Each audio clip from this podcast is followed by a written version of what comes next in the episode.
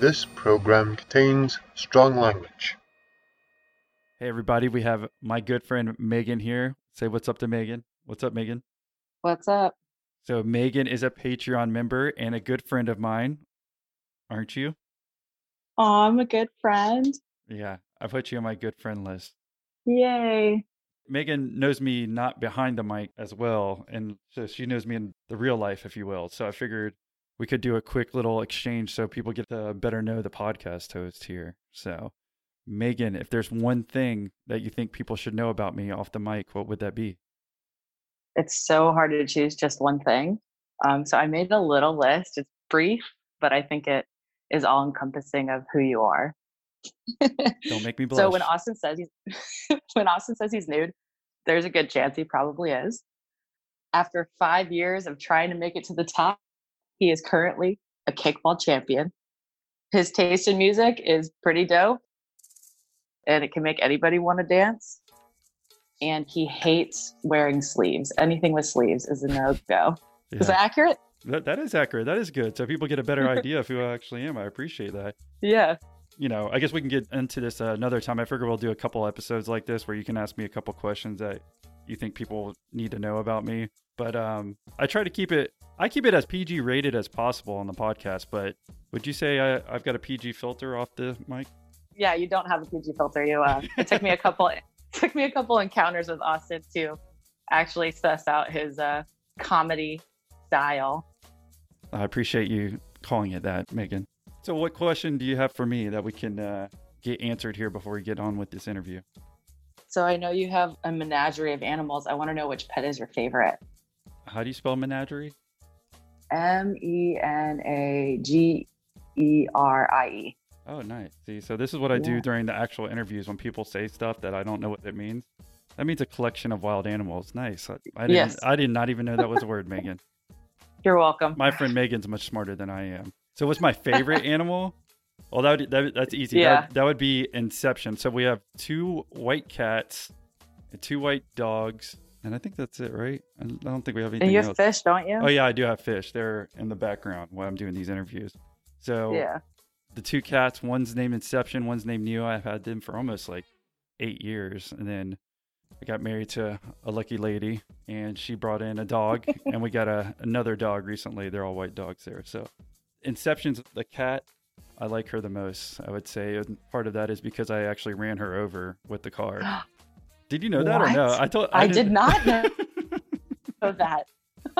no, I Is literally. Inception fat cat or skinny? Yeah, that's a fa- that's the one we call a fat cat. So this cat would literally just sit in the road um, all the time, and cars would come and honk, and it'd only move like half the time. And it, I'm like, dude, one day this cat's gonna get hit. and then I was backing out of my driveway one day, and uh, luckily I had the win- windows down, and I rolled back, and I hear the meow, like obviously screaming. It's not like meowing or purring or anything. And uh, it was stuck underneath my back left tire. Oh no. I was like, oh fuck. so luckily I, I picked it up and I took it to the vet and she survived. But man, I had a roommate at the time, Jay, you know, your good friend Jay. Yeah. He, uh, yes, Jay. yeah, Jay lived with me and this thing, I guess it finally got- ended up getting an infection in its stomach. And this is something I did not know about. Like, luckily nothing broke in the cat or anything. Like I had to nurse it to give it water and Gatorade so it would like survive. And it did that for Mhm. about three weeks. And then afterwards, if they get an infection, like I guess her stomach opened up. Do you know about this with cats? This is what happened? No, Yeah. I did not know that. I did not know this either. So if you run over a cat, you kind of learn this stuff. So then all, all of a sudden, a hole, like a penny-sized hole, comes out in its stomach, and then it smells like death. It's like the worst Oh, smell ever, and it got like as big as like I don't know, maybe like a small lime from like a key lime tree. That's how big diameter-wise this hole got. It kept getting bigger and bigger.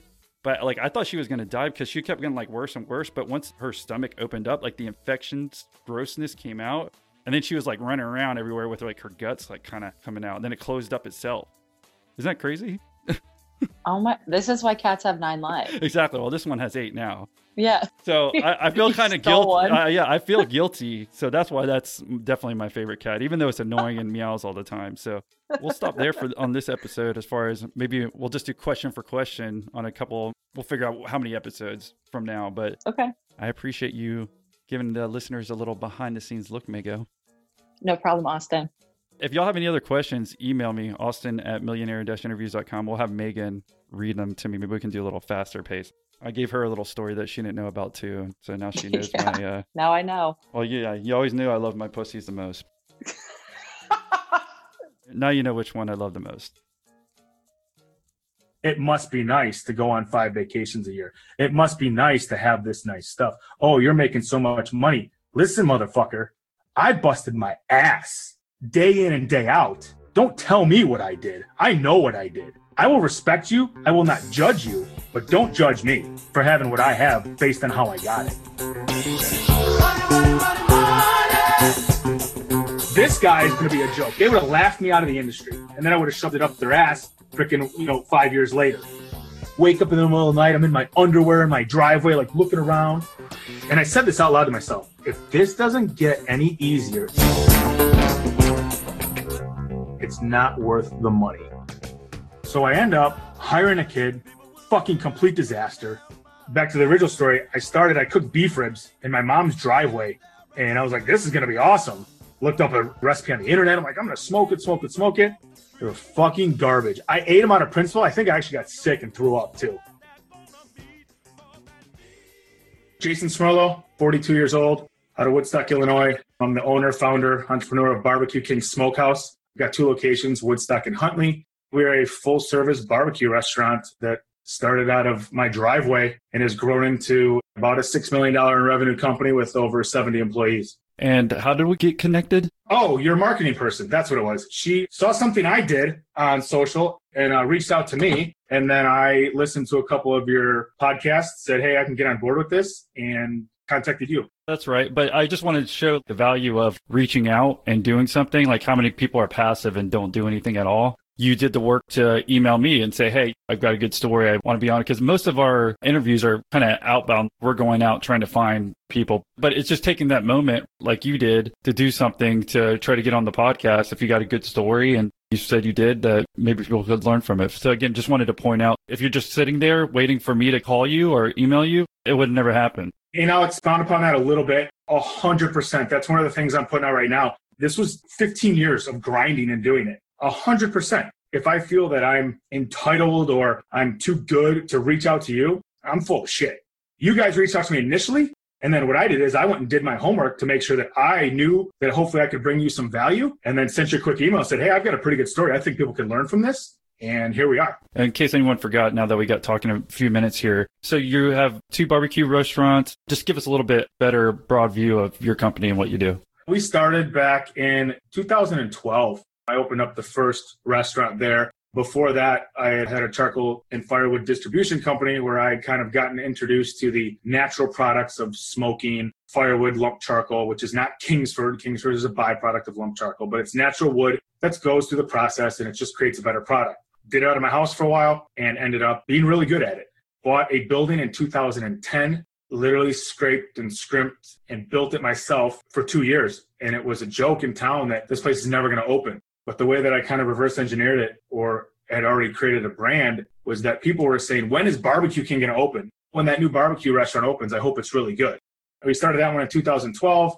I ran that one for five years, got all my numbers, just kind of knew what I was doing because I'd never opened up a restaurant before, never even been in the restaurant industry before. And Then ended up running that for five years, was approached by another town and ended up building a brand new two and a half million dollar building in Huntley, which now is just another part of our company. That is where we're at now. Two locations, growing rapidly and just doing what we love. These cities, they're basically outside Chicago, Illinois. Correct. We're 65 miles northwest of Chicago. Woodstock is 11 miles north of Huntley. Can you give us an idea of revenue and employees? Yep. Woodstock, first year we had $990,000 in gross sales and about 15 to 20 employees. That one has consistently grown. We're at 1.2 to 1.5, anywhere in between there. Huntley projected was, I guarantee, 2 million in sales the first year, and our projected is 3.5 million. That one started off with about 50 employees, we're up to like 60 or 70, a lot of them being part time. It's definitely three times the size, even on the management salary side. We've definitely tripled the size of the company, which we should because I pretty much did the worst possible thing and tripled the size of the venue, which everybody told me I was stupid for doing it. So were you? No, absolutely not. I'm making sure. Don't know if we don't ask. These two barbecue restaurants, and what's your vision for the future? because I think that's what kind of got me excited too. I'm like, even to open up one restaurant, we can learn from any entrepreneur, but it sounded like you were really looking to expand this thing as well. A hundred percent. I literally right now, as we speak, am working on redoing my website. So I'm working on an e-commerce platform where I can go directly B2C,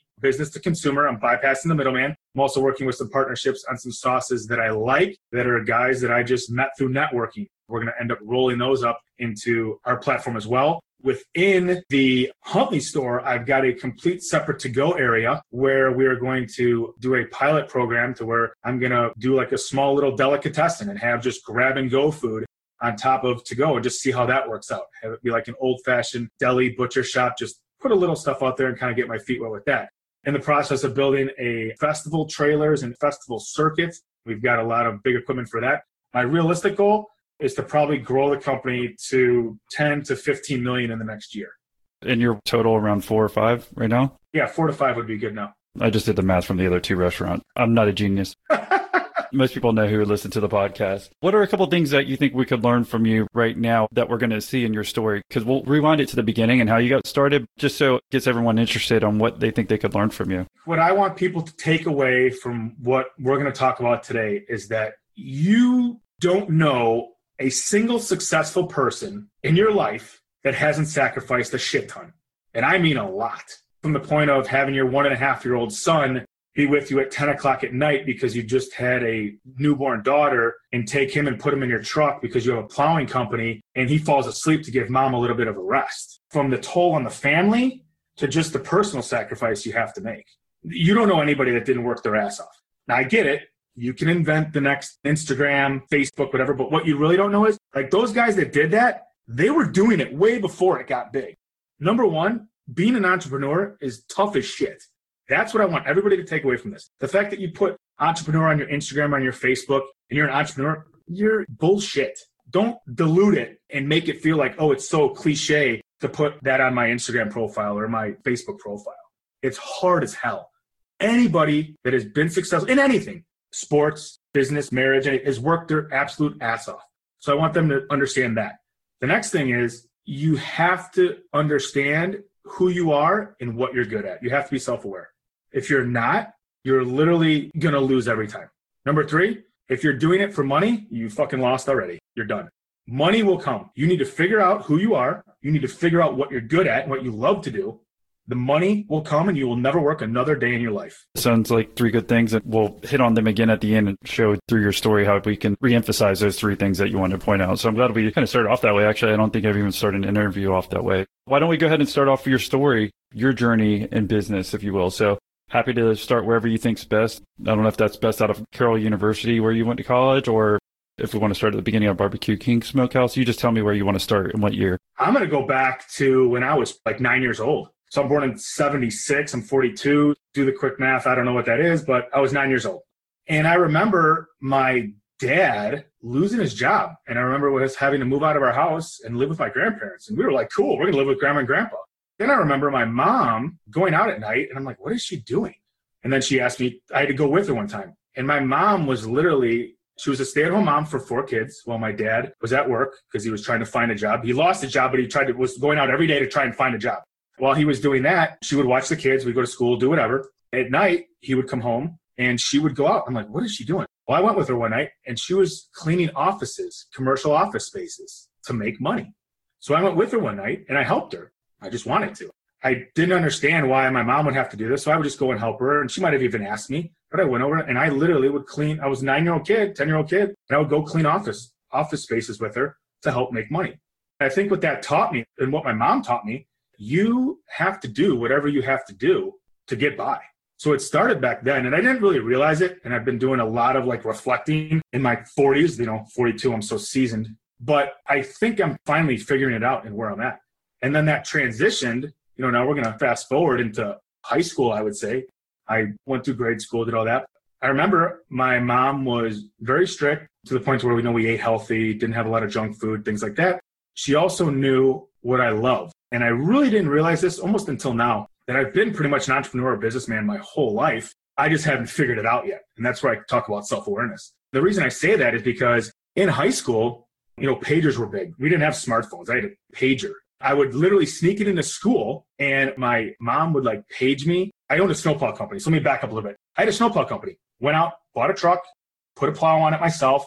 I'm going to plow snow to make extra money. I'm going to do this. So I ended up getting some accounts. And when it snowed, it snowed. It started snowing. I kind of watch out. I'd get pages. Hey, people are calling. Okay. I'd let her know. I'd go to a phone. I'd find a phone. I had a brick phone back then that I kept in my truck because that was the big no no. You couldn't have a cell phone or a pager. You were a drug dealer if you did that. That was the whole stereotype back when I was in school. I'd get out and then I'd leave school. Well, she'd call me in sick. Oh, Jason's got to go to the doctor. So what she did is she knew what I was passionate about and what I loved, and she allowed me to do it. But she held me accountable for doing well in school, doing well in sports, and taking care of my responsibilities.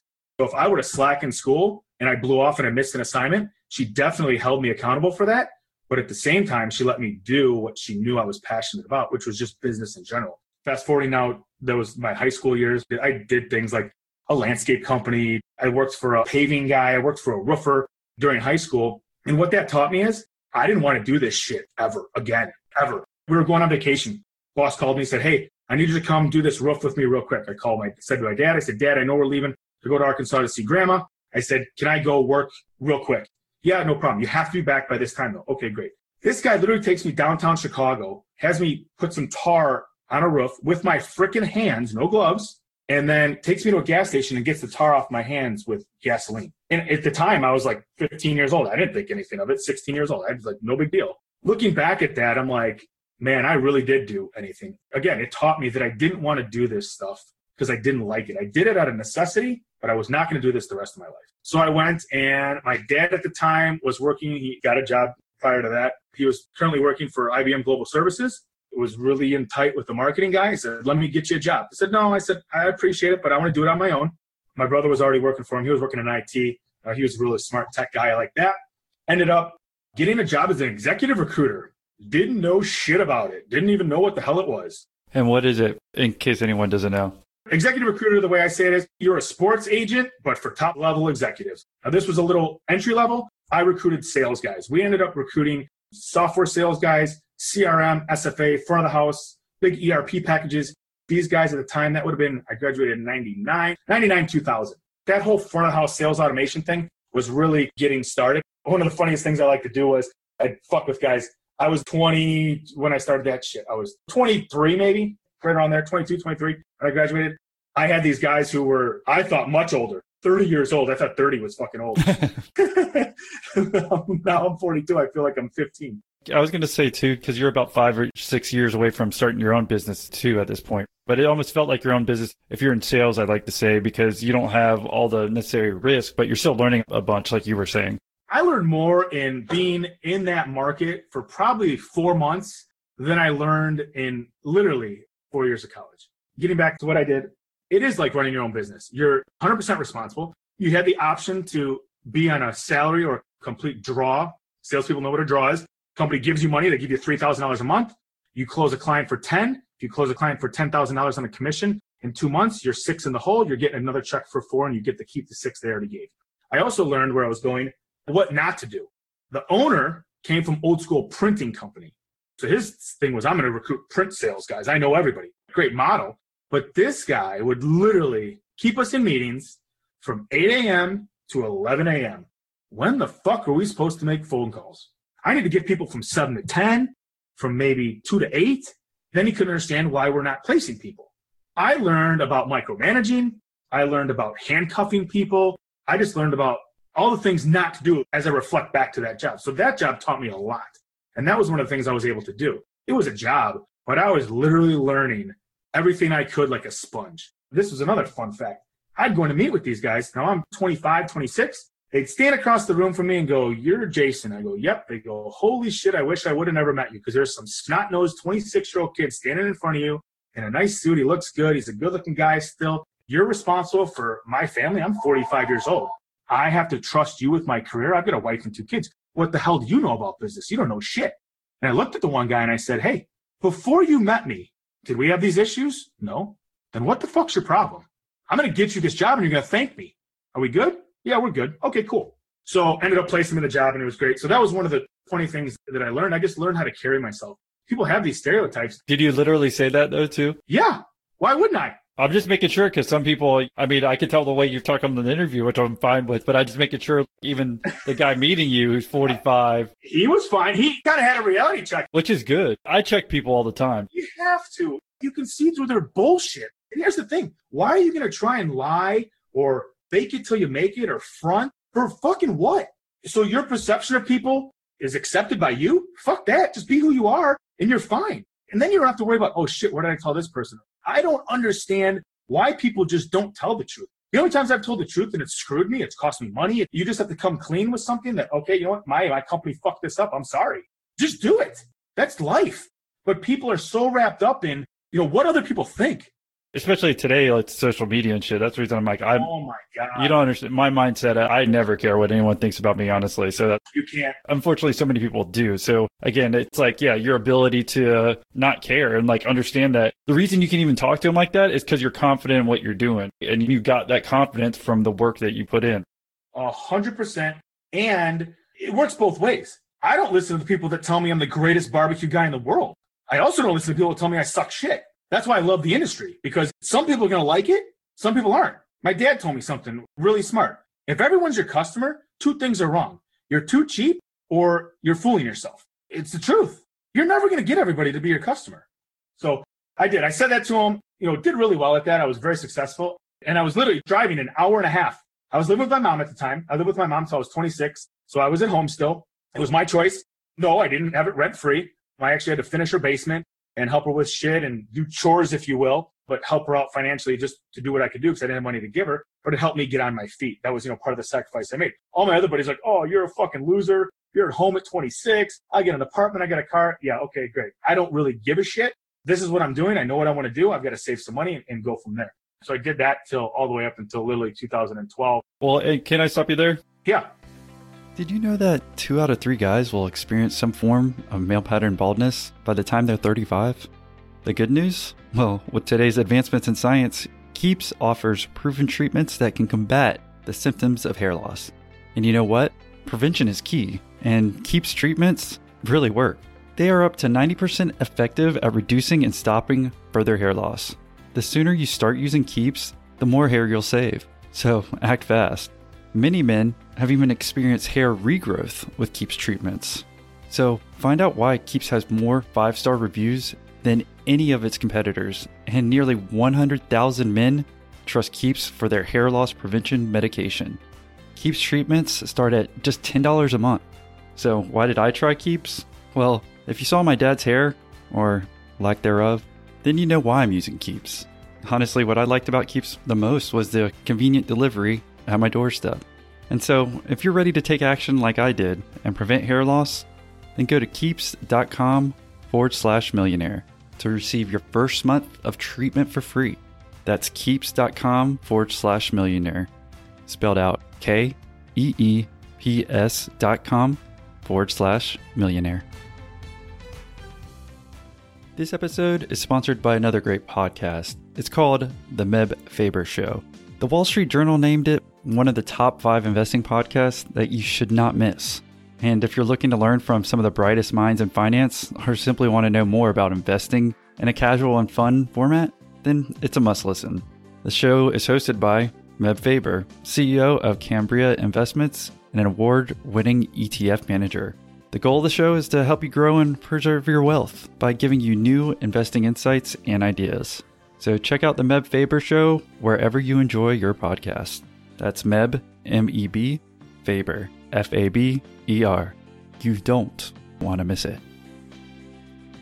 So this is about the transition of you actually kind of starting your. We know you had all these other little side businesses that you'd done beforehand, right. but the charcoal thing was that your first? That was my first real deal. Okay, so yeah, tell us about how you got that started, and then a little bit more detail if you don't mind. I got started with that. I talked to my friend, Gabe, totally awesome dude. His brother, Jack, owned Lumberjacks Firewood. I'll give him a shout out. He's a stud.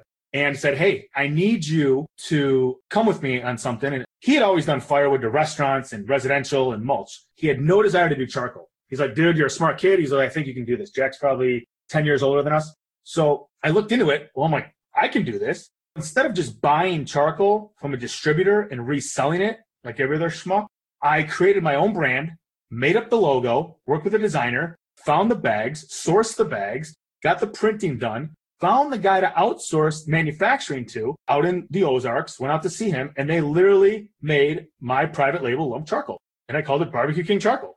That's what I did. So you were distributing this to restaurants before you were distributing wood to these type of restaurants, any type of barbecue, if you will. They're buying it from you guys. And then they're also doing charcoal as well. Correct. They use both. They would use charcoal and firewood. Wood, for people that don't know, a lot of wood goes into wood fired ovens. They've got wood burning grills. So a lot of your upper end steak and chop places in Chicago utilize this because it's just a better flavor. Smokehouses use it now. We use a ton of wood in our restaurants now. And then the charcoal was these Brazilian churrascarias. They all were from Brazil, Brazilian immigrants that came over. And if you did any research, this is how they cook. They cooked in an open pit.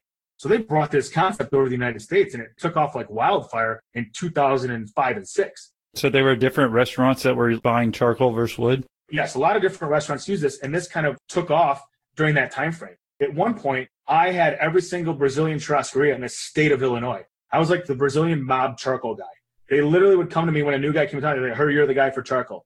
Yes, I am. What can I do for you? And I set them up. And I got more money for my product. What separated me was the service side of it. How so? Like, how did you differentiate yourself service wise from the others? Because lump charcoal is lump charcoal to a key. It's like buying a Chevy. I, am going to buy a Chevy truck from the, from you or for you. Who's got the best price? As long as it's the same options, it's the same shit.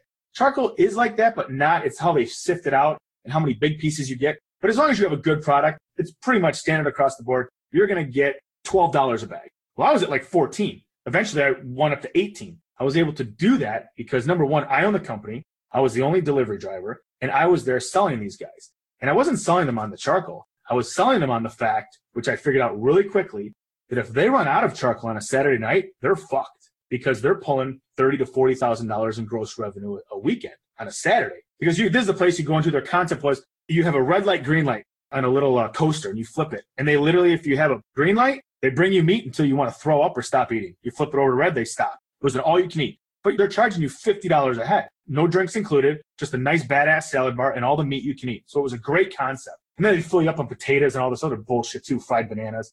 But I realized that if they ran out of product, they were completely screwed. So I would take the ordering process out of the equation for the chef because he had enough to do and he didn't need to worry about me. I would put them on a budget per se. I knew every single account based on the day of the week that I put them on and how much charcoal they use because I figured it out in about two weeks.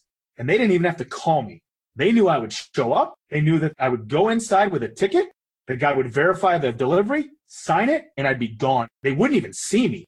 They loved it because what I find out, and I didn't really realize how much of a value add that was. I was just doing the right thing from a business standpoint. I didn't realize how much of a value add that was until I actually got in the restaurant business. And anybody that's listening to this can attest to this. Vendors suck. They don't give a shit about you. And what differentiates my guys from the people that do business with me from everybody else is that I kind of hold them to that standard because I lived it.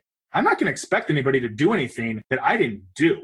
Okay. And I'm going to do that more when I get into the smokehouses, but I expect them to do it because I did that for my customers. So that's how I was able to extrapolate that and get more money for my product. Right. And it makes sense because also too, like those guys, as you know now that you own your own restaurants, but if it's just automatic and you don't have to think about it, anyone will pay a premium for that. And it's not even necessarily even that much of a premium. Right. When you're saying it's only a couple more dollars a bag, why would I not have this guy? It sounds like what you would do after two or three weeks, maybe being in a restaurant, you could tell when they needed more coal. So again, you could just make it automatic and bring it in without them worrying about it. Is that how you did it? You just did, would you just write it down? You're like, on this day, I need to deliver this guy because based on my first two or three weeks, this is when they're going to need coal. I don't know. I'm different, I guess. I just remembered it all in my head. I had 20 some accounts and I did it. And that's the thing. Again, back to like fake entrepreneurs and shit.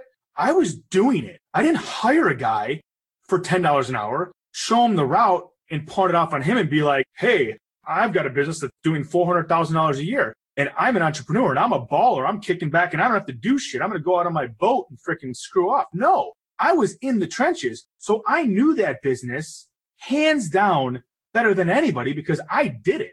That's how you run a business. You fucking learn it. Over the first couple of years, did you start making a profit right away? Just tell us about the first business experience as far as making money and bringing it home.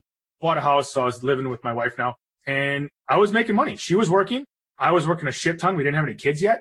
I mean, it started off slow. The first year for sure, I clipped a hundred thousand in sales. I was like, I'm on top of the world. I mean, And the margins were pretty good. The margins were, you know, 20% or so. I mean, that's a good margin, but I made 20,000 bucks. So I, I, didn't really have anything.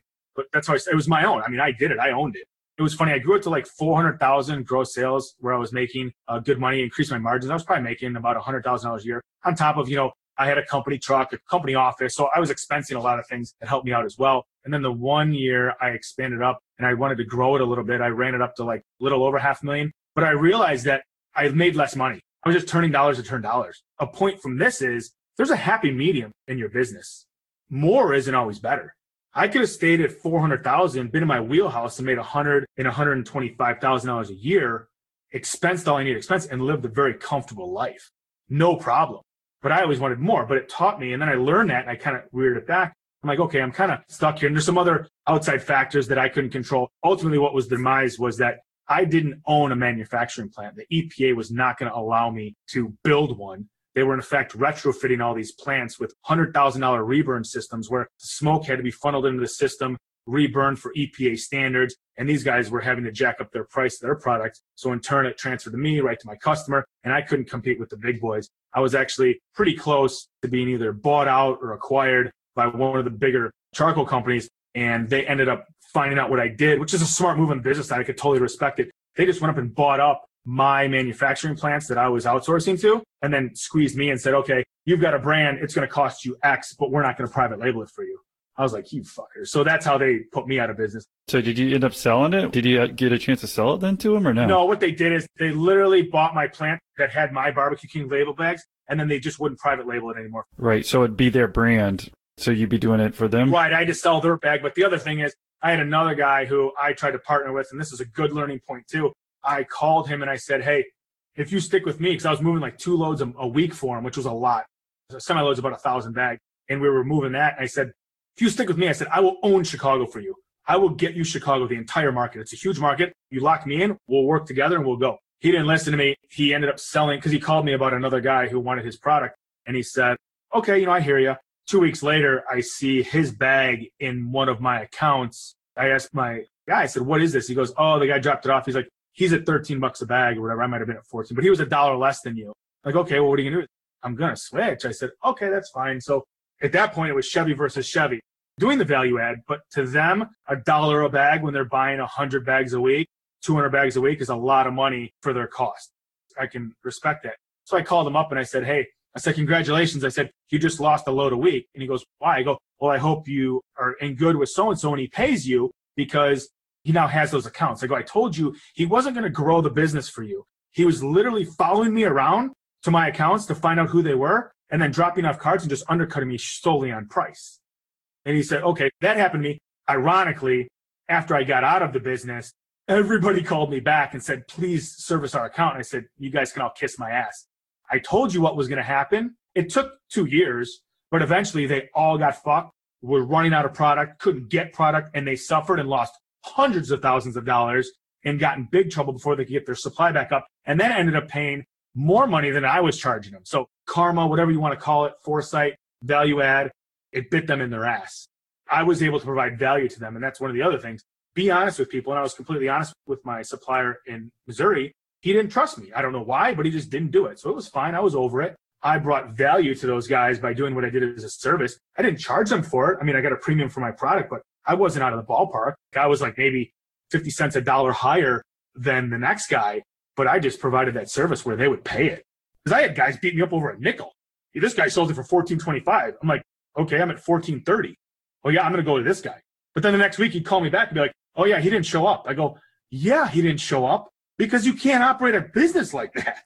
It sounded like maybe they did like your service you were saying in the beginning about the automatic drop off and stuff, but then were they trying to pinch pennies because of the economy and stuff? They were.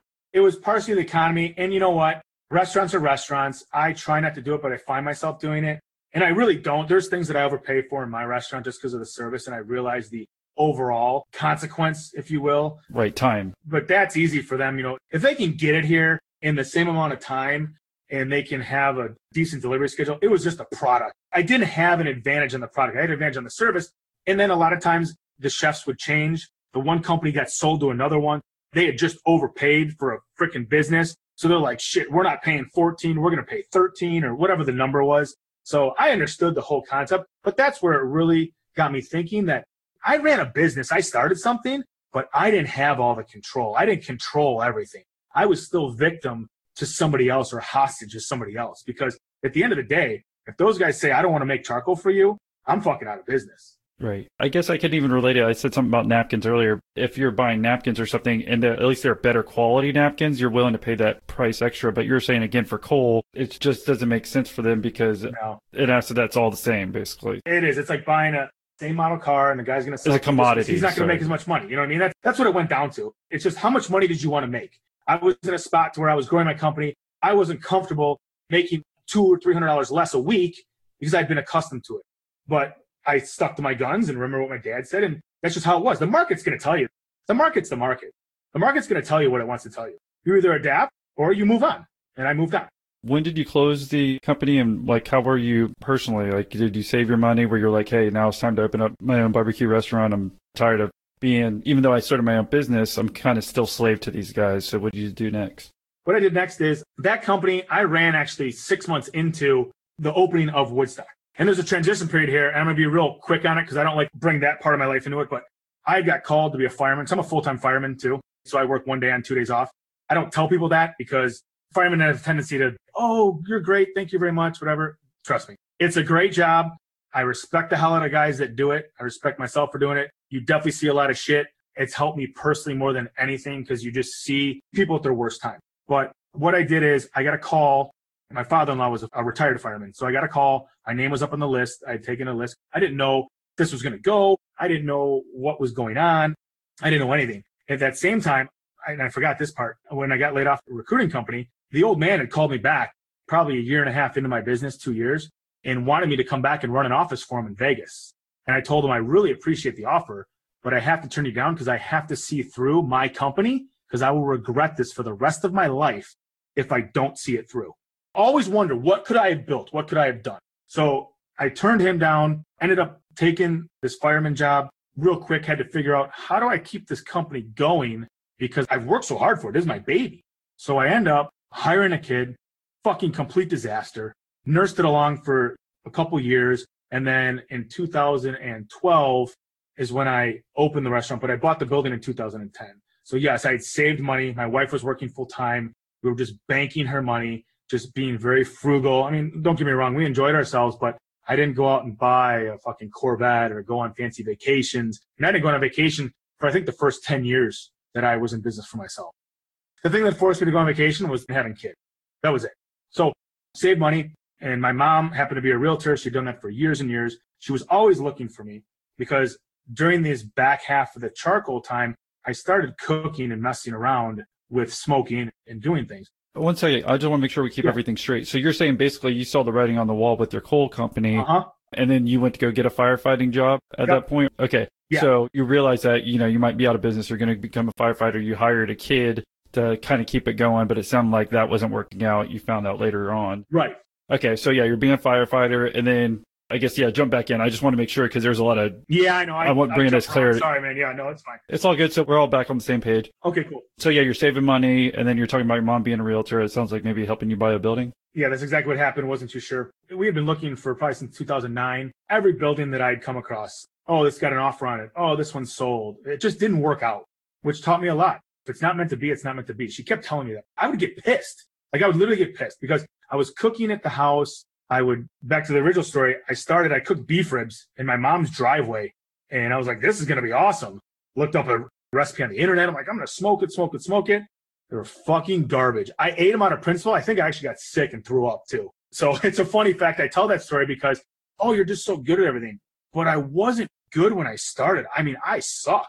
If I would have made you those ribs and then I told you in whatever, in five years, I'm going to open up a barbecue restaurant. It's going to be some of the best in the country. You'd be like, you suck at this. Like they were bad. My wife wouldn't even eat them. She's like, I'm not eating that. I did that at the same time. And I started off this kind of passion for cooking. My mom was always a good cook. So I grew up kind of knowing how to cook. But I would get pissed that I couldn't get a building. I'm like, what the hell's going on? Well, eventually it kind of clicked and everything came together. I wasn't ready for it. I really didn't have a ton of business. I was kind of putting the cart before the horse. I ended up, what really made me hardcore press was My brother was good in IT. I started a website, started poking around and doing a little big events. I do the county fair, but I was doing this all in my house illegally. I wasn't sacrificing food standards. So all these people that are going to listen and say, oh, he's a dirtbag. No, I was probably cleaner in my house than most of the fucking kitchens you see out there. I guarantee it. Yeah, because you've seen a lot of kitchens, right? Yeah. With the coals. Oh yeah, the shit that I saw, we can do another podcast on restaurants not to eat at. But the people since then, they've had the ability to license people out of their houses to actually do things out of their house now. So I was kind of ahead of that again. Well, I got really busy, got on the internet. One day I get a letter or an email from the health department. Hey, where are you doing all this stuff out of? And I was like, oh shit, I've got a commissary that I can do this out of and literally like wake up in the middle of the night, panic because I'm smoking a pig and it takes 16 hours to do it the way we do it. Wake up in the middle of the night. I'm in my underwear in my driveway, like looking around. And I'm thinking to myself, this is a government entity. There's no fucking way that these guys are gonna be in the bushes trying to spy me and catch me in the act. But either way, I knew this was time for me to kind of get like legit, if anything, and get with it. So we started looking hard. And then in 2010, I bought the building still was doing the same thing. I just got kind of too big. I remember I did a county fair where I cooked a county fair for seven days, sold probably 50 pork butts, and I cooked every single one of them off of a big green egg that did like three at a time in my backyard, you know, and just kind of evolved from there.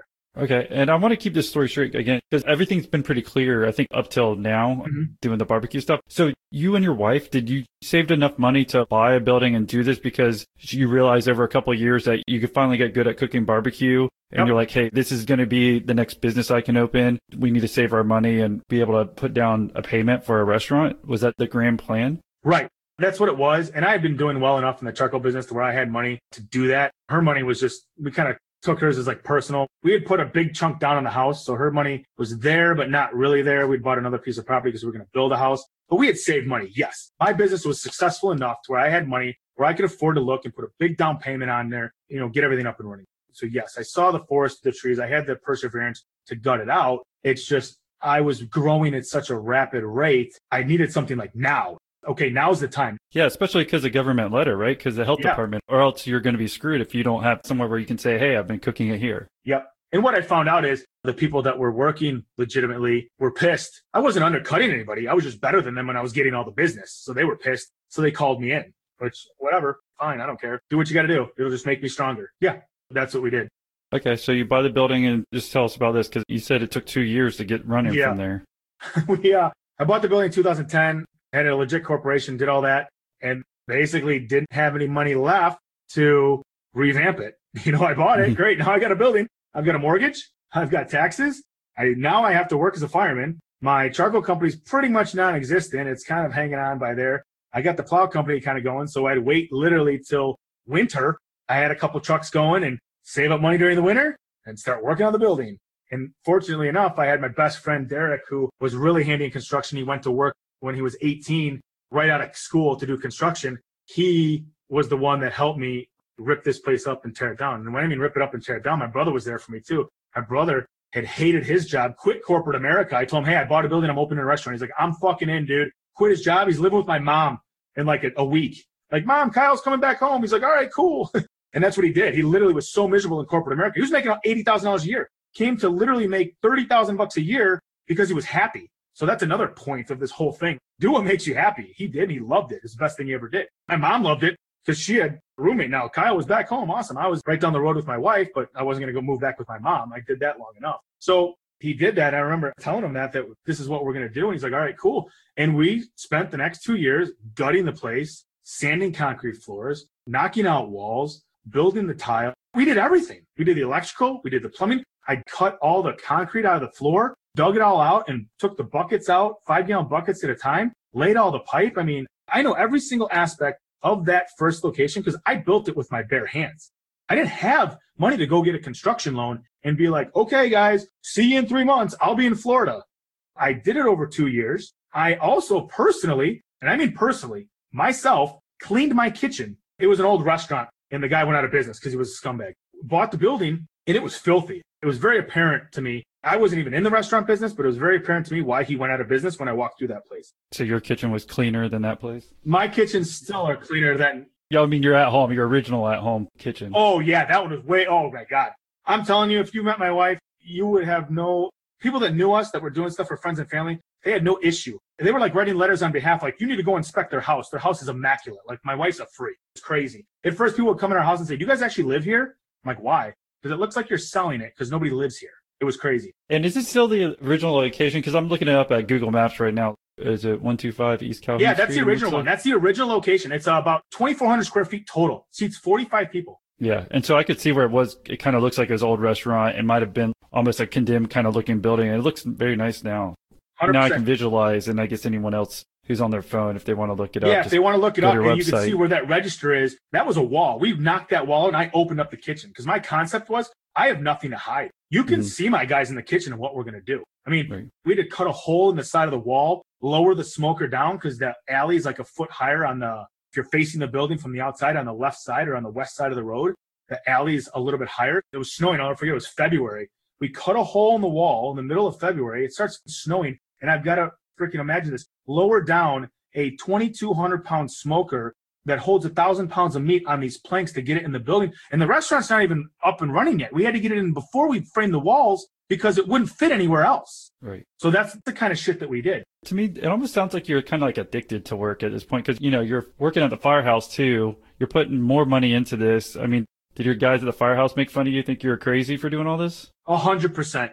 You know, they're sitting there bitching about how we need it, we got to get a three percent raise. I'm like, you fuckers make eighty thousand bucks a year and work ninety days a year. We have, but we're okay. We're away from our families. Um, which there is a point to that. That's a whole Right. other topic. But I'm not downplaying first responders. I'm not downplaying firemen.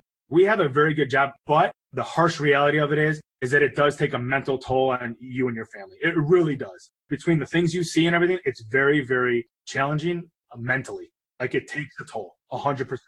And on your days off, I mean, at least maybe again, not downplaying it all, but they get to rest, right? But you're going in No, trying to go ahead and do the Most of the old guys that I came on with, they were plumbers, they were carpenters, they were roofers. They didn't make enough money. They would work 24 hour shift. If we got sleep, we got sleep. Where we happened to be at a busy department, so we did not get sleep. They would go and work all day. They were non existent in their kids' lives. And I didn't want that for my kids. I had small kids. I knew from the ages of one and three, they weren't going to remember shit.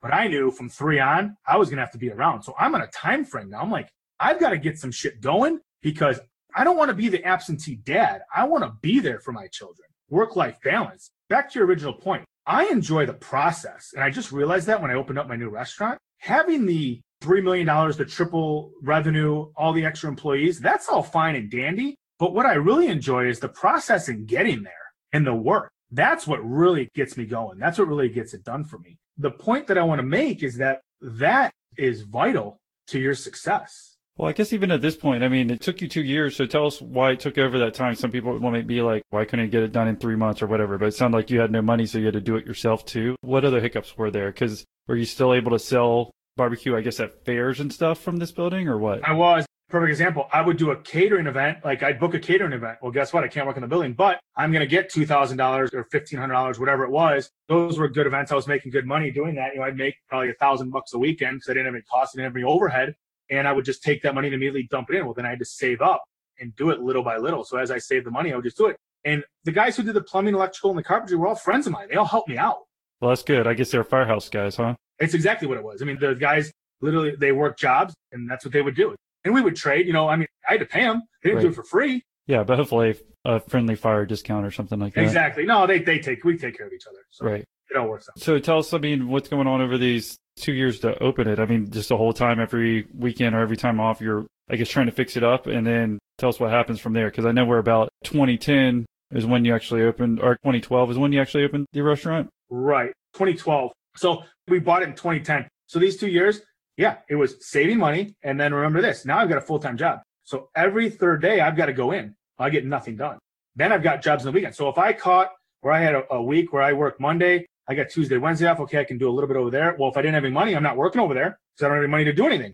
So then I have to work on the weekends. It was just a slow process because I had to do whatever I had to do to scrape money along to make sure now I've got a mortgage and I'm a wife and just make sure that I wasn't sacrificing my family life for the business, which it was anyway because they owed us a lot of money. I think that company still owes us a bunch of money. What company? the smokehouse because we put in personal loans and everything to it. Personally, what was the hardest thing you had to do during these years? Because again, it's good. I guess you said you didn't mind making the sacrifice of not seeing your children probably from one to three years old, but realizing once they get more developed, that's going to be an issue and you're Right. trying to put in the hours early. The hardest thing was my wife. She stood by me the whole time. I mean, it was, it sucked. Like, here's a funny story. Her mom, her mom would tell her that I had a girlfriend. I was cheating on her because nobody works this much. I swear to God. I believe you. You want to know the funnier part? Huh. The funnier part is her mom works for me now. Her mom's my secretary. So it's, it's fucking hilarious. Like You're she's literally in the other room mom? right now. What? You're cheating on her with her mom? No, no, you fucker. I'm kidding. No, I know. But no, yeah, that's what she would tell her daughter. And I was like, you gotta be kidding me. She's like, nobody can work this much. But everybody that knew me knew how hard I worked. Right. It wasn't for me. I can take the brunt. I can sacrifice the shit out of anything. It was my wife not being able to have her husband there when she had to go to a friend's event. It was, oh, I see how things are going. He doesn't want to be around. It was all the bullshit that's made me who I am by saying, I can't hear you because you don't know me. And wait till this thing goes because that was the foundation of what now people think that I've exploded into. Right. This shit didn't start fucking five years ago. This shit started way before that when I started the charcoal company. Now it's just evolving. You know what? Hiring isn't as simple as putting an ad in the paper or posting on a job board. When you're juggling hiring with everything else it takes to grow your business, it's important that you reach the right candidates at the right time. And that's where LinkedIn comes in. One of the features that I find most valuable on LinkedIn jobs is being able to target someone in your geographic area. And they're able to change the hiring process by not only finding the best candidates, but again, finding them where you need them. And did you know over 600 million members visit LinkedIn to make connections, to learn and grow as professionals, and to discover new job opportunities? See, that's how they make sure your job post gets in front of people with the right hard skills and soft skills to meet your role requirements. Things like collaboration, work ethic, adaptability. LinkedIn does the legwork to match you with the most qualified candidates so you can focus on hiring the person who will transform your business. And guess what? A hire is made every eight seconds on LinkedIn. With LinkedIn jobs, you can pay what you want, and the first $50 is on them. Just visit linkedin.com forward slash millionaire.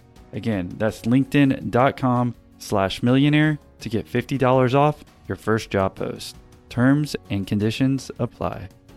Yeah, I think, I mean, that's pretty obvious. I think mostly we're going to try to talk about those smokehouse barbecue here, but how long have we talked up till this point? We haven't even talked about opening day. Why don't we jump to that point? And Okay. I think we all understand, again, these sacrifices that you're making just to build up, talking about your most successful business, it sounds like now. Right. We get there, fast forward. We're open, a lot of hard work. Everybody knows that. One second, how was opening day? Because I know sometimes that can be an issue. It was an issue. It was fucking crazy.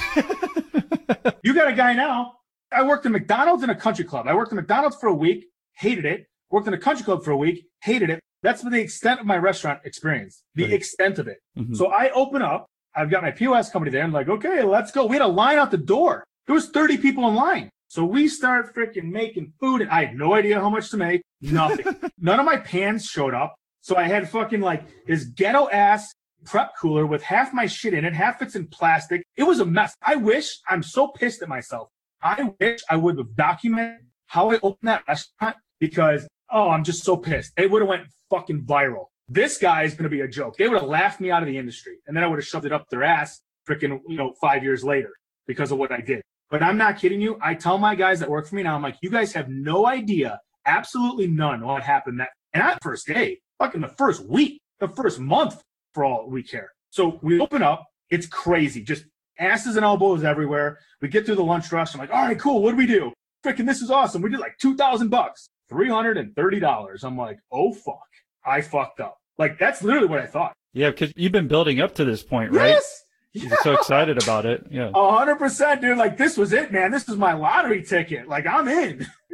And especially, I mean, it must have been hard too. I guess if you tell your wife about that first day too, because she's made all these sacrifices waiting, and then you have to tell her about the first day. No, I didn't tell her. That. Okay, well, that's good. She ended up consequently working, helping out at the bar a little bit because I only had the one kid, which was fine. Actually, you know what? No, Juliana was just born in April. So Juliana was six months old. So she was not there. She didn't come till like a year later. So that was even perfect. Yeah, she was at home. How's it going? Oh, it's going good, honey. Everything was going. But we'd get through the lunch rush and then we're trying to hire people because me, I was a control freak. I had been doing the exact opposite of what I said I was going to do. I'm like, I have to be in the kitchen. I have to know my food quality, but I was actually being right or being correct in what I was doing because food and service are number one. So we stumble across our first week. We don't have any idea what we're doing. Absolutely none. Par numbers, this, that. Um, we're selling out of stuff. We're running out of stuff. Oh, the buns are cold. Oh, I can't get this here. I didn't have any idea on how to order, how to do anything. Middle of the week, the order shows up with the pans. The guys are like, all right, cool. We're actually going to run like a legit prep table and everything. So we get all that ironed out. You know, the days go into weeks, the weeks go into months. I'm about probably a month in. I'm 100% no bullshit working 20 hours a day. I'm getting up at six. I'm coming home at two. I don't see my kids at all. Juliana's six months old now. Gavin's two years old, and they don't get to see their dad unless mom brings them into the smokehouse. So I remember, I remember it very vividly. I would take all the money home. I would do all the drawers at my house. I had to put all the change in, make everything right for all my employees because they had to have tills and things like that. And I remember getting up, watching the sun come up, looking at it and going, and I said this out loud to myself if this doesn't get any easier, it's not worth the money. Because I was making money, but I wasn't making money like, man, did I misjudge this? And I remember saying that to myself. And then it just kind of evolved and got a little easier over time. And the other point, or the other real thing that stuck into my head was I had it probably about three months in. Everything was kind of moving, it was kind of evolving. We got some par numbers down. I mean, I opened a restaurant with zero par numbers. What's a par number? A par number is like on Tuesday, we're going to go through five pork butts, three briskets, and 10 slabs of ribs. Mm. Because we know based on historical sales, this is what we're going to do. Like, I didn't know what those were. Well, I've got three months. So I'm starting to get those in play. Now I've got to make the sheet. I didn't have any freaking recipes. They were all in my head. We were making the sauce in house. And I was literally standing over them, telling them what to put in there to make it. And then when I finally found out about a guy who I could outsource it to, he's like, okay, give me a recipe. I gave him the recipe. It was so fucked up. It was wrong. I had to go to his shop, do it by eye, and weigh it out. And he's like, this doesn't make any sense. I go, make it like that. It'll taste right every time. And that's the original recipe that we've got at his facility. We laugh about it till this day because that's just how it is. There's no secret formula. I mean, this is real shit. This is how I opened this restaurant. You look at it, it was a fucking train wreck. It's the good thing we had good food.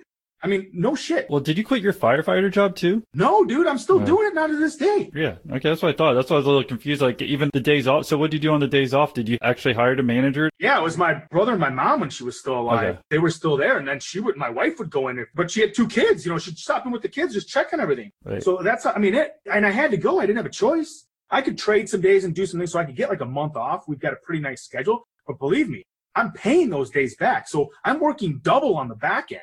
But the guys were really good at supporting it and things like that. Yeah. So how long did it take to get it to where you weren't only sleeping four hours a day? I probably four hours a day. I got back to like six to seven, probably within six months. Okay. So that's when the restaurant finally started stabilizing more, I guess, and you getting a Yeah. hand. From where we were at to where we're at, 100%. Yes, stabilizing. What that involve? I mean, is there a few simple tips for anyone who wants to open up a restaurant? What you'd have again? I know this could probably be a whole nother episode, but were there a couple key things that you did that we could learn from? Maybe helped you from day one. If you're thinking about opening a restaurant or any business whatsoever, if you haven't run it before, you're fucked. You're not going to do anything. You're going to do what I did. You're going to jump into it, figure it out, and go from there. Listen to yourself, watch the market, watch how things are operating, and you have to be able to adjust on the fly because that's what we did. We adjusted on the fly. So after I got my numbers and I saw, I talked to my employees. I wasn't like, I'm the boss, do what I say. It was like, hi, I'm the boss, but you guys work here. What do you guys need? To another point that I always preach and harp on as a manager, owner, founder, CEO, entrepreneur, whatever, you work for your employees. They don't work for you. That's a whole nother episode. We'll get into that. But if you can't realize that, that you now work for them and all you do as a CEO is put out fires every day, because that's what I do. No pun intended, but legitimately, Right. I deal with stupid issues every day. That's what I do. Mhm. Talk to your employees and say, what do you need to do your job better? And that's what I started doing. And we just started working through it as a team. And we made huge strides. I mean, in a week, in a week, we just transitioned the entire process and made it right. It was great. And we're still evolving. We're constantly working on stuff. But you have to talk to the people that are actually in the trenches doing it. You have to realize that you can't do it all. Believe me, I fucking tried. You can't do it. How long did it take to get profitable? Oh, we were profitable our first year. Wow, that's pretty good, especially um, hearing 100%. about day one. You want to hear? I got two funny stories on the opening because you'll like this. You can cut this in or whatever. One story was I finally got it under control. where I could go back to my house. So I went back. Literally, I surprised my family. Hey, I'm here. Oh, daddy, daddy. They all run to me. I'm in the basement. And then the wife starts with the honeydew list. Well, can you do this? I'm like, are you right now? I'm not kidding. I'm like, really? I, I know, I know. I just painted the whole fucking house, so I so I go downstairs, I fill the fish tank, and mind you, I just redone my house. It was a new house, but we had, you know, done it up nice for ourselves. So I'm filling up the fish tank and I'm checking it out. Well, I get a phone call and I'm like, hello? They're like, the smokehouse is on fire. I'm like, are you fucking kidding me? I'm not, I'm good. I'm not shitting you. I'm in the run of the house. My wife goes, what's wrong? I go, the smokehouse is on fire. I fucking fly. I was literally five minutes away. I think I made it in three minutes there. Did the fire guys call you or the police? No, my manager called me. Right. I was joking. So I'm like, what in the shit? So I fly there. I pulled up like at the same time that the fire trucks were there. Thank God the chief was a friend of mine. He immediately knew what to do. He ran inside, made sure there was zero smoke inside. Because if you get a fire and you get smoke inside, you're shut down. And I've got a full restaurant, dude. Full restaurant. Because we're so new. He's like, there's nothing inside. I'm like, seriously, make sure because, and I even went and checked for myself, just being in the, just knowing that. And I'm like, okay, we're good. I didn't want to have anything happen to anybody. I, I mean, fuck the building. I wasn't going to let anything happen to anybody. So we get everybody out. We go back in. Didn't really miss a beat. My brother, thank God, takes a freaking lung full of smoke and puts it out. What had happened is it'd been a really busy day. One of my guys was outside smoking, and I said, put all your butts in the butt receptacle. I had a camera on the dumpster because we've had some issues with, you know, people digging through the trash and they just like to screw with shit. He takes his cigarette butt, flips it on the ground.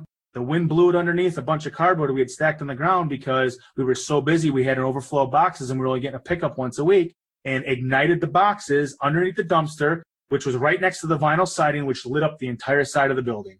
I got so lucky. It was unbelievable. Literally tore it all down, ripped it up. My buddy came out, replaced it in a day. Everything was up and done. But it was funny because the fire guys called me and said, dude, you've never seen us drive that fast because we didn't want this place to burn down. It just opened. You know, it was hilarious. What did you say to the employee? To be honest, I was at a much different place. I pulled him outside and I cussed him out and just tried to beat into his head. And he was a different case. He was a different scenario. He came from a really troubled youth, you know, drugs, alcohol, way young, and needed to hear that. Kind of did a little wake up, a whole different story, kind of mentored him. Ended up not working. I put five years of my life into him that kind of bit me in my ass, but I don't regret it. I learned a lot from him. I think he learned a lot from me. Maybe someday it'll click, but I'm not gonna lie. I fucking chewed his ass and told Yeah. him he's lucky he's even got a job because they just they didn't they didn't listen. You know, you can people can say, oh well, he's an asshole. You know what? I've probably got a reputation to be out there that I'm an asshole and I don't care. But people that really know me know how compassionate I am, and I actually try and mold my employees because I realize they don't want to work for me the rest of their lives. I'd love them to, but in my industry, that just doesn't happen. So I try and teach them to be better for the next person. And you have to be that way. I mean, if you're not, if you're going to be passive, a passive owner on anything, Right. what are they going to do? Walk over you, you know, and you're going to close right away unless you're actually going to be proactive about things. Again, even Right. like booking this interview, like we said. Right. So yeah, you were profitable year one. So that sounds good. I mean, what else happened from there if we can fast forward? Fast forward, um, we were profitable year one. Quick story about being profitable. I actually had to, this is how much money I didn't have going back to why we built, uh, why it took so long to build it. I actually had to borrow $1,200 from a good friend of mine. He wrote me a personal check to put money in my drawers. Restaurant. You need money. restaurant. Yeah, yeah. And I'd have people that say, Oh yeah, you got like six months in reserve, right? I'm like, no, I got like a hundred bucks in the bank. And they looked at me like, you're going to fucking fail. So again, adversity, having that chip on your shoulder, them telling me I couldn't do it. I wasn't going to let this thing fail. I was just going to hammer it home. So 2013 was when we really got into like the festivals and things like that. Chicago Rib Fest had come to us and asked us to do it in 2012. I just opened and I said, I can't do it this year. I can't do it right. I need some time to build this thing. At the same time, the economic development director from Huntley, where I'm at now, came to me and said, We want you to build another restaurant. I said, dude, you got to give me five years. It just exploded. I mean, once I figured out the process, it just exploded. We had lines up the door. We'd run out of stuff. People couldn't understand. They didn't like this. They didn't like that. It just, it was a monster. And I just ran with it and compounded it and did it. Got everything up and running pretty much three years because I had my brother there with me. My mom helped. My wife helped out a little bit. Got it running under control. Actually was able to hire like a manager to do that. And at the same time, I'm trying to think 2012. So we're in 2017, which I'm trying to put a date on this. 2016. Okay. I'm trying to, I'm making a It's point all here. good. That's what I'm doing. Yeah, it's all good. It's all good. My mom passed away unexpectedly. And I think 2016, it's been about three years now. Because there's going to be like a little lull here and you're going to, I need to make it understood why. Um, I kind of regressed back a little bit. My dad passed away unexpectedly in 2009.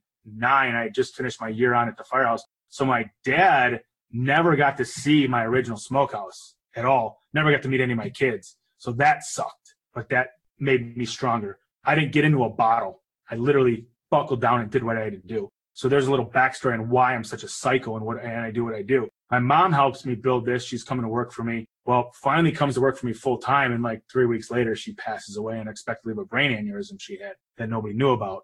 They thought it was a brain tumor. So that sucks. Well, I kind of, you know, six months to a year, I'm kind of like, what am I going to do here? Well, realize that I'm just going to forge forward and kind of use that as motivation to, she wouldn't want me to stop. She wouldn't want me to fold it up, pack it up and be done with it. She'd want me to press forward. So those are the things I think about that go through my head when people tell me I can't do this, you won't do that. I can't hear you. Like, you don't know me. You shouldn't feel bad for me. I put myself in this situation. I like to work like an asshole. So that's what gives me purpose, giving back and doing that. So yeah, we fast forward, strike the deal in that deal had been in the works since about 2016. Strike a deal to open up the second restaurant? Yeah, to open up the okay. second restaurant. So did this one open up a little bit better than the first one? It did, but it was still a shit show. Oh, yeah.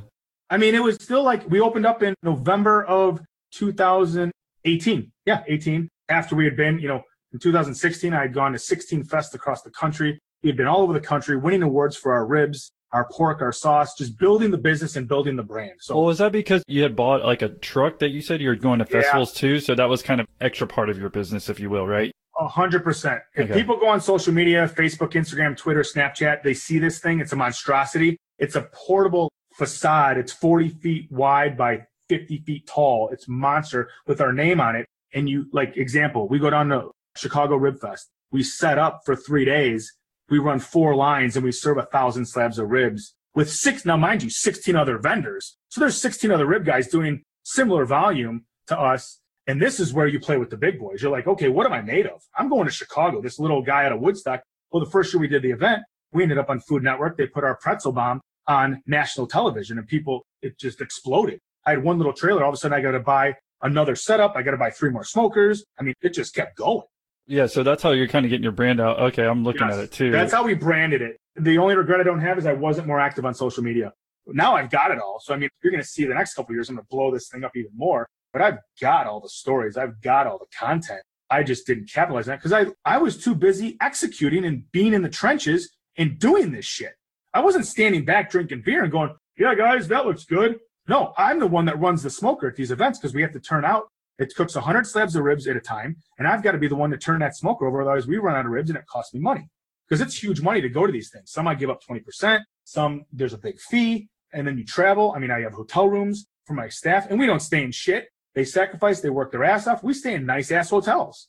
We go out to dinner. I buy them dinner. I take care of them. Yeah. So it's a BBQ King Smokehouse is your Instagram, I guess, or yeah, at Barbecue King Smokehouse, I believe yeah. is the uh, Instagram. Yep. Yeah, so I see on that. So I see what you're talking about. How when you set it up, it looks like huge. Yeah. set up. Yeah, you can't miss it. It almost looks like a two story building, kind of. Yep, not at all. Yep, you can't miss it at all. Okay. Yeah, so you're doing that on the side. Then you're opening up your second business or your second spot. I mean, is there anything else uh, before we close out the interview as far as, I guess, opening up the second restaurant or anything else that we could learn here? Second restaurant was, it's the first time I built a new building. So there was a lot of headaches and things to go into that. I don't think there's any real value there unless you're in construction management. But opening up the second one, I knew exactly what I wanted. Again, I was hands on. I was there. When I opened it, same thing, different animal, full service. We were way better equipped because we had our par numbers, we had our recipes, we had the structure, but you still don't know what this restaurant's going to do. You still don't know how people are going to react. It was still two months of literally placing everything and saying, okay, these to go containers go here, these paper towels go here, and then hiring people, hiring people that don't bullshit you. I can tell you this for anybody that's listening, as an entrepreneur, right now, you're going to have a hard time finding good quality help. That's across any industry. Yeah. Be quick to hire and be quick to fire. That's what we found out. Oh man, for sure. I mean, I think that's the hardest part, really. It you is. really don't know till you actually hire them and they work for you. You don't. And then also they could be good workers at some point in their life, but maybe something happens in their life and then they're not a good worker for a couple of years and it happens to be when you hire them. It's like there's so many right. different things that variables that go into it. Yeah, I can definitely see that being an issue with, especially in the restaurant industry, right? Right. One of the things that's worked for us is we're pretty empathetic to people in their schedules. I mean, we actively hire all the time. And I tell people, hire 50 people, I don't care. Because you're going to get call offs. You're going to get to know these people. I ask people in an interview, why do you want this job? I'm like, don't give me a bullshit answer. Just tell me why you want it. But I used to interview people. I like just saying that too, right afterwards. Don't give me a bullshit answer, right? right. Because you're going to get the job. Like you're hired, but tell me why you want to be here. If you're here because you're home from school, you have three months to work, you can make a shit ton of money in the restaurant industry, and you heard we're busy and you make money, I can respect that. I'm giving you a Ferrari. I need you to drive it down the Autobahn and make a ton of money. I don't need you to implement and do things. That's my job. But be honest with me because I will hire you. You'll make a bunch of money, but then I know I have to replace you. So when Susie goes back to college, I know that I've got to make sure I've got somebody to replace her. Or if it's our slow time, we don't have to replace her. Two things happen there. Every single college person that I hire usually comes back to work for me for the next four years during the summer. My staff that works for me full time has the ability to take some vacation during the summertime when we are our busiest of all, which is good for them. Some of these people, it's a difference between being a career server or a career manager or a career executive chef for me than just being a server, having a summertime job, or being a busboy. I want to know that because that is going to determine the time and the energy I'm going to put into you. I've got managers, my one manager has been with me for seven years. I've literally groomed her and mentored her to be who she is today. And she's completely thankful for it. She's going to these classes like, should I go to business class? You do whatever you want to do. She comes back. She's like, this sucks. She's like, you've taught me all this and way more. I'm like, right. perfect. I'm like, we're good. Another thing I can say about that is every single person that I fired or has quit has come back to me. And I've taken back two out of like six or seven. Now it's a lot more. There's probably 10 or 12, but I've taken some of them back, but others I haven't. And the key for any young person listening, it's how you leave. It's your integrity.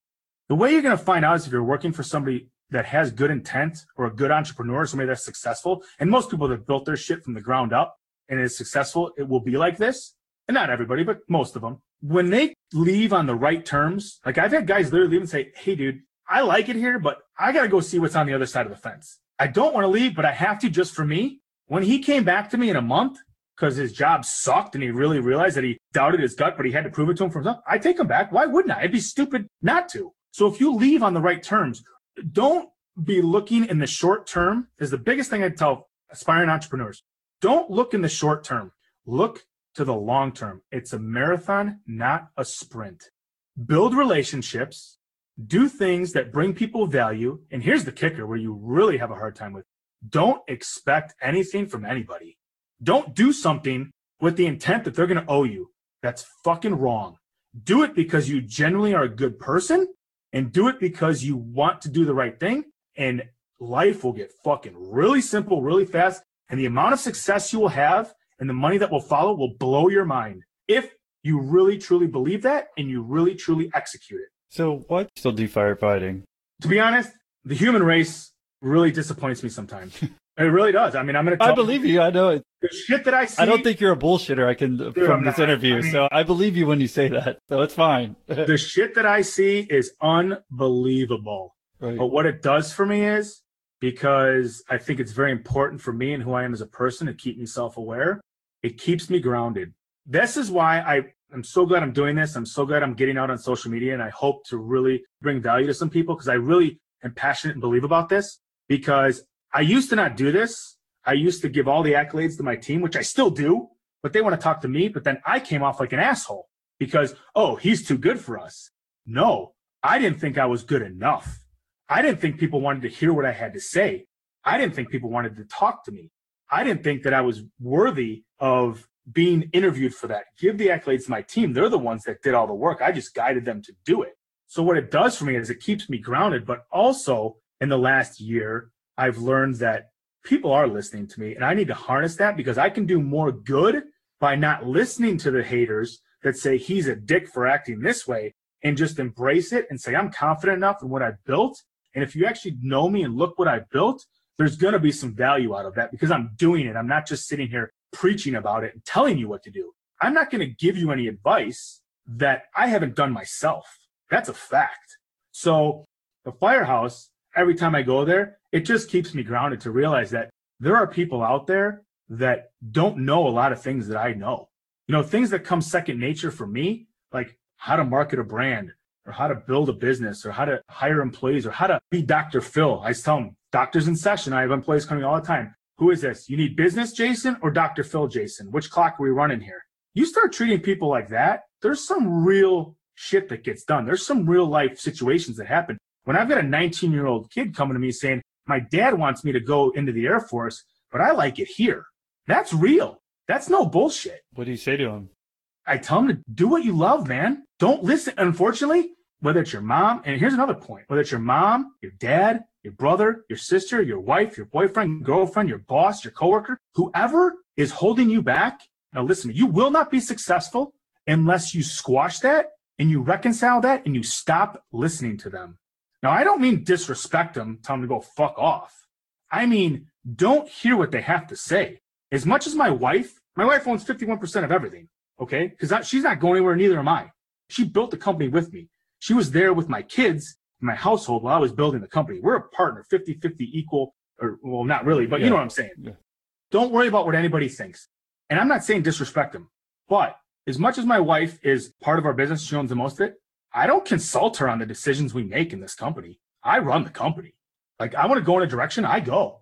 And trust me, that's hard to deal with for her because she doesn't really see the full picture. Her job, and we agreed upon it. So for all people that says, "Oh yeah, she's barefoot pregnant in the house," no bullshit. If she wants to work, she can go to work. If she wants to stay home, that was a whole agreement that we had before we started this whole thing. So I'll put it into context. But you have to make sure that you don't value other people's opinions more than the opinion of yourself. That is detrimental to you. You can't do that. So I told him, hey, you have to do what makes you happy. You have to drown these people out and die on your own sword. I would rather die on my own sword and fail than be successful under somebody else's regime. Yeah, and about being happy, like you said, we're talking about your brother, even talking about that when he was right. making right 80, 90,000 bucks, and then he comes to work for you for what thirty thousand or so. It's yeah. because he wanted to be and, happy. Uh-huh. How many people probably told him not to do that? Oh, but he's like me. He didn't give a shit. Right, like, exactly. He didn't give a shit when I wanted to expand the company. And I'm like, I'll offer you triple. I want you to this. He goes, I fucking hate people. I don't want to do this. Now he's like a logistics manager for a shipping company and he does his woodworking and his DJ stuff on the side. He's happier than shit. So good for him. And the other point to that is don't be fooled. Entrepreneurship is not for everybody. It's for certain people. You'll know if you have it. I love the process. That's a fact. Making $50,000 a year spending time being the greatest father you can be, playing your volleyball league, your dart league, playing flag football, going out, having barbecues every weekend, as long as you're happy, awesome. I respect the shit out of that. But don't come to me, which so many people do, and say, oh, it must be nice to go on five vacations a year. It must be nice to have this nice stuff. Oh, you're making so much money. Listen, motherfucker, I busted my ass day in and day out. Don't tell me what I did. I know what I did. I will respect you. I will not judge you, but don't judge me for having what I have based on how I got it. That's the only problem I have with people. Be very clear on this message. You can make $20,000 a year. As long as you're happy, that's all I want for people. I just want people to be happy, and that is it. I kind of think the same thing. It's like, who cares as long as you're happy, right? And right. what makes you happy personally is growing these businesses and doing all that. But the process, I love the process. What doesn't get any coverage or people really talk about is how much work you actually have to put in to get there. And so I think that kind of rounds out kind of the three things that you were talking about in right. the beginning, right? I think one was talking about working your ass off. Is that it? Yeah. And I think you've exemplified that. Right. Two is the self awareness is like understanding what makes you happy and this is what makes you happy, but that might not make everyone happy. Right. The guy who delivers pizza, if he's happy delivering pizza and he gets to play video games all day, that's his choice. Absolutely. Right? And I respect the shit out of that. Yeah. No, I agree. It's like sometimes I wish I was like that, but other times, you know, I'm like, it would be nice to do that, but I'm like, that's their choice. You wouldn't be happy doing that though. Exactly. And you know you wouldn't. Exactly. You'd be broken. You'd be right. miserable. Yeah. And then I guess the last thing is like you're saying, don't do it for the money because I think that was pretty obvious when it at least took you even two years to build a restaurant, right? If you were doing it for the money, then you would have stopped before you even opened. Right. Because when you do it for the money, you're broken. You've lost already. And the reason you have is because you will let that money drive take over and you will take shortcuts and you'll do whatever you have to do to drive a profit and make money rather than stay the course and build a legacy or build a long term business. I see it all the time. Especially in the restaurant industry. So I guess looking back, I mean, I know we kind of went full circle with me even kind of writing down those points and making sure we hit on that. I mean, is there any last thing that you wanted to leave with everybody as far as before we close the call? And then also, what's the best way for them to reach you to say thank you for doing the interview? Email, you can email me at jszmurlo, S-Z-M-U-R-L-O, at bbqkingsmokehouse.com. It's the best way to get a hold of me or DM me on Facebook, Instagram, Twitter. Follow all those. I follow those pretty closely no bullshit. Any question. If I brought you any value, I'd just like to know about it to make sure that I'm on the right path. I literally consulted a lady the other day on her bakery for free because I believed in her product and I believed in her. She sent me an email the other day and said, Thank you so much. And I didn't even expect that from her. I just wanted to see her succeed because I saw how much she was struggling. So, any question, any advice, just let me know. It might take me a couple days to get back to you, but I'll eventually get back to you. I categorize all that stuff. I'm very busy, but I will definitely get back to you because I think it's contagious. It's like hitting in baseball. I think the more good people that are out there, it's contagious. If anyone wants to send you an email, again, check your episode notes below as far as like we'll have a link to your, your social media stuff and all that stuff so they can say thank you for doing the interview. Yep. Again, Jason, yeah, I appreciate your time and enjoyed your story and telling it along the way. So thank you again for coming on the show. Awesome. Thank you very much, Austin.